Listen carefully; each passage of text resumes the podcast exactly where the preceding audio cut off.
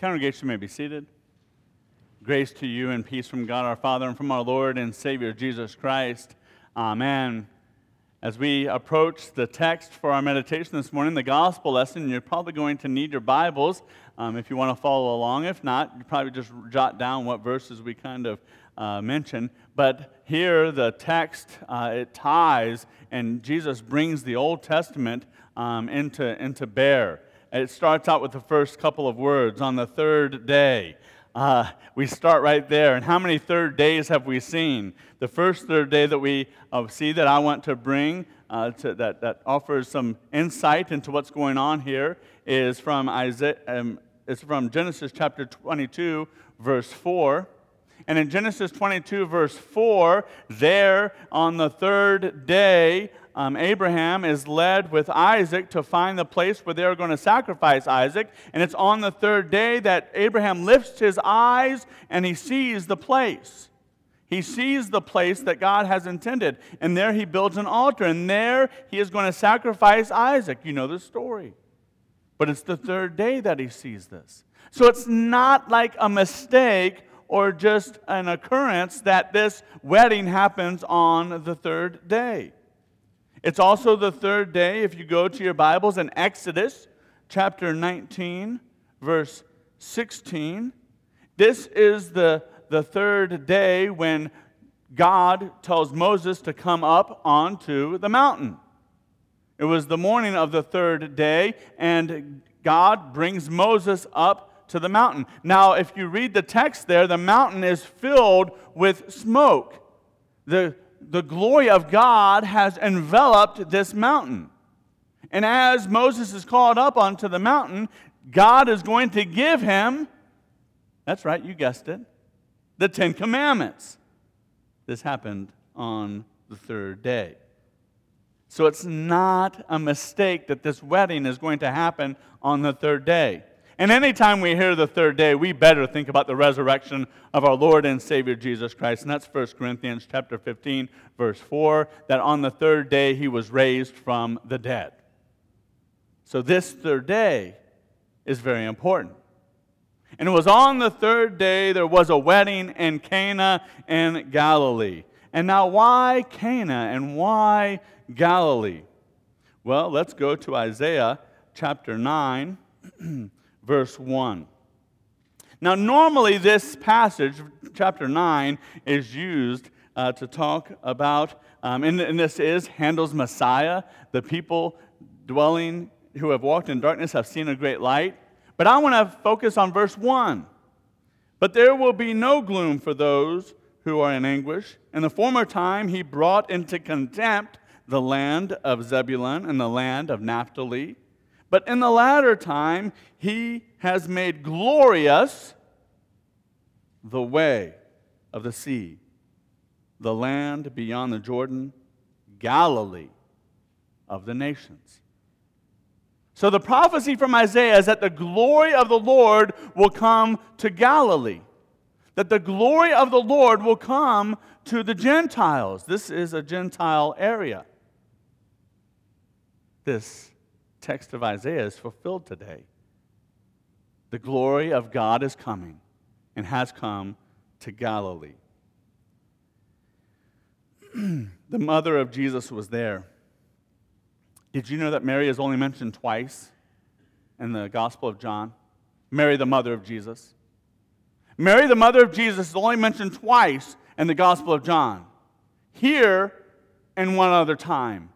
And know this that water will be present in both episodes. Here at the wedding in Cana, and you know the story, Jesus is going to turn water into wine.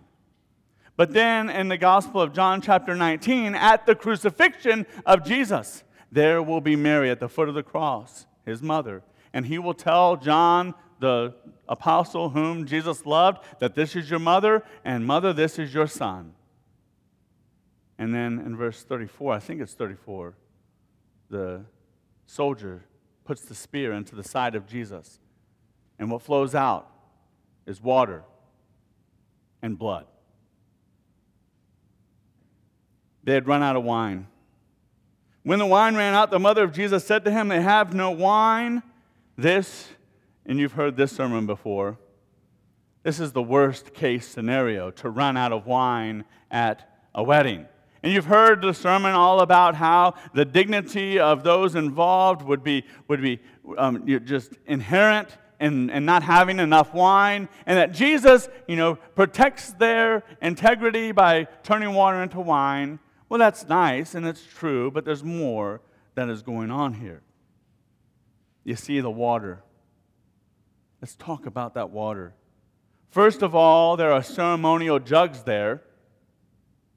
Jesus has those filled up, but water. I want to take you to Exodus chapter 15. If you could jump there real quick. I'm doing pretty good. I'm jumped almost right to it here. 15, 22 through 25. Let me read to you. Then Moses said, made, made Israel set out. Then Moses made Israel set out from the Red Sea. So remember last week we talked about baptism and how the children of Israel coming through the Red Sea was a type of baptism. Well, this is the verse, these are the verses right afterwards. And when they came into the wilderness of Shur, they went how many days? They went three days without water. And they found no water in the wilderness. When they came to Marah, they could not drink the water of Marah because it was bitter. Therefore, it was named Marah. And the people grumbled against Moses, saying, What shall we drink? And he cried to the Lord, and the Lord showed him a log or a piece of wood. You better connect the cross there.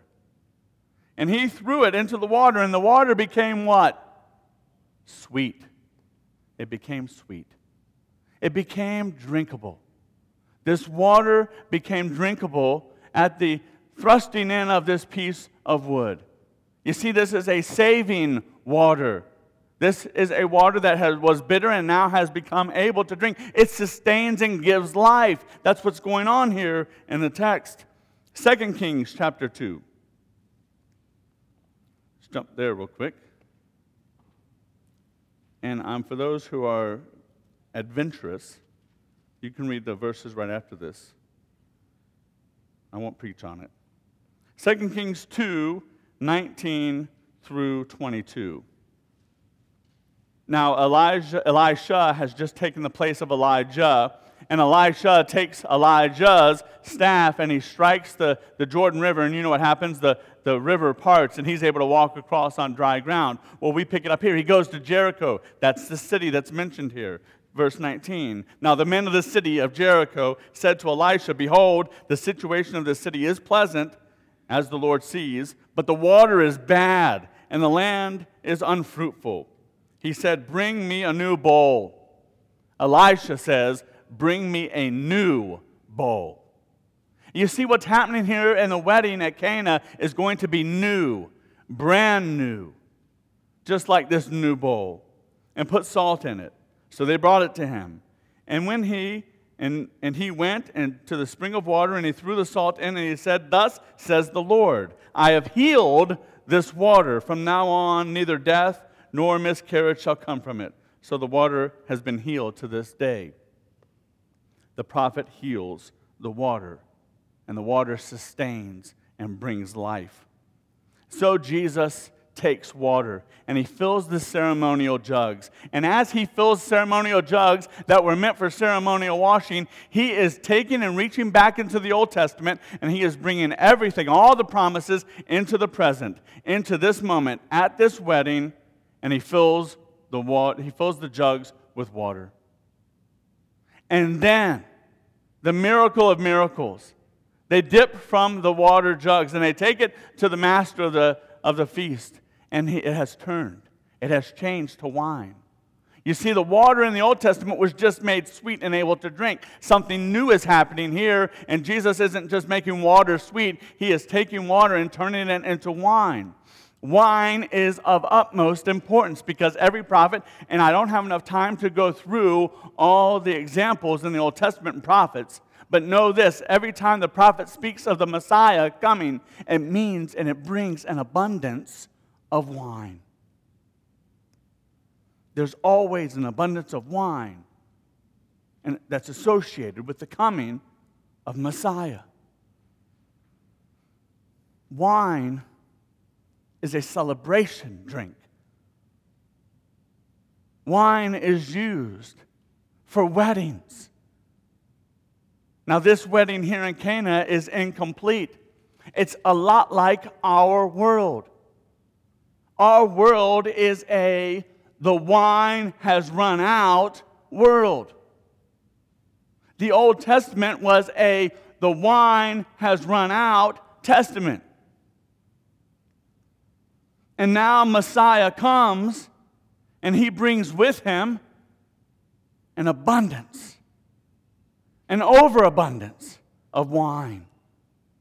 And this is not just any wine, this is the finest of wines, the best of wines. You've never tasted wine like this.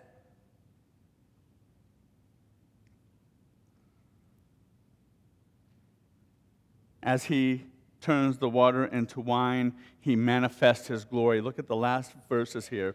After this, he went, actually, it's the um, final verses of our, of our gospel lesson, verse 11. This, the first of his signs, Jesus did at Cana in Galilee, and did what? He manifested his glory. This is the first manifestation of the glory. And Jesus, when he tells his mother, My time has not yet come, he is hearkening to a reality for you and for me and for his mother and for everyone there. When she says they have run out of wine and he says, My time has not yet come, he is hearkening to the final day. He's hearkening to the last day. That's the hour and the day of the Lord. He's talking about that time when he brings you and I, the church, to the feast, to the marriage feast of the Lamb. Now, what in the world does all this have to do with you and me? Today in our day and age? The answer? Everything. Everything. Water in your life? Yes. Baptism.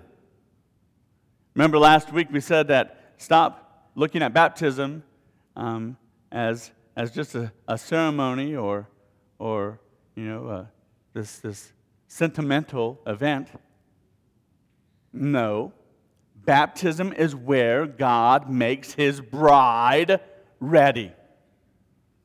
I could go to a parable that te- Jesus teaches about wedding clothes and how a king had thrown a banquet and he had invited people and they refused to come. So he said, Go get other people, invite everybody. This would be the Gentiles. And they come. And there was one man in the wedding feast who did not have wedding clothes on and he was cast out.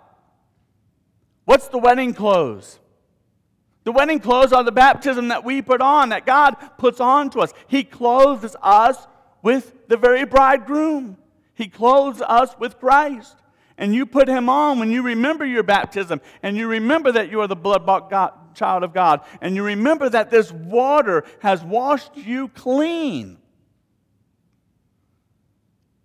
In just a few moments, the wine will be of utmost importance because this is no ordinary wine. This is the very blood of Jesus Christ shed on the cross for you. We call this a foretaste of the feast that's to come. And what that means is our lives are intimately connected with this wedding at Cana. Because what God is doing, this church, He is preparing you for His wedding. You are the bride of God through Jesus Christ, the church.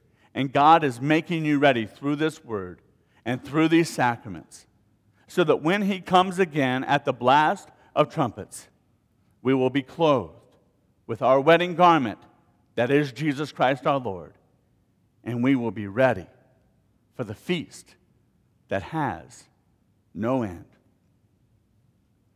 That's what the wedding in Cana has to do with you and with me. And if we go to, and we'll end here, Revelation chapter 21, verse 2. John sees it. John sees it. I want you to see it too. I saw a new heaven and a new earth. For the first heaven and the first earth had passed away, and the sea was no more. Verse 2 I saw the holy city, New Jerusalem, coming down out of heaven from God, prepared as a bride adorned for her husband. And I heard a loud voice from the throne saying, Behold, the dwelling place of God is with men. He will dwell with them, and they will be his people. And God himself will be with them as their God. He will wipe away every tear from their eyes, and death shall be no more. Neither shall there be mourning, nor crying, nor pain anymore, for the former things have passed away. God has made everything brand new. Amen. And now may the peace of God, it transcends our ability to even understand. Keep your hearts and your minds always never focused on your Lord and Savior Jesus Christ. Amen.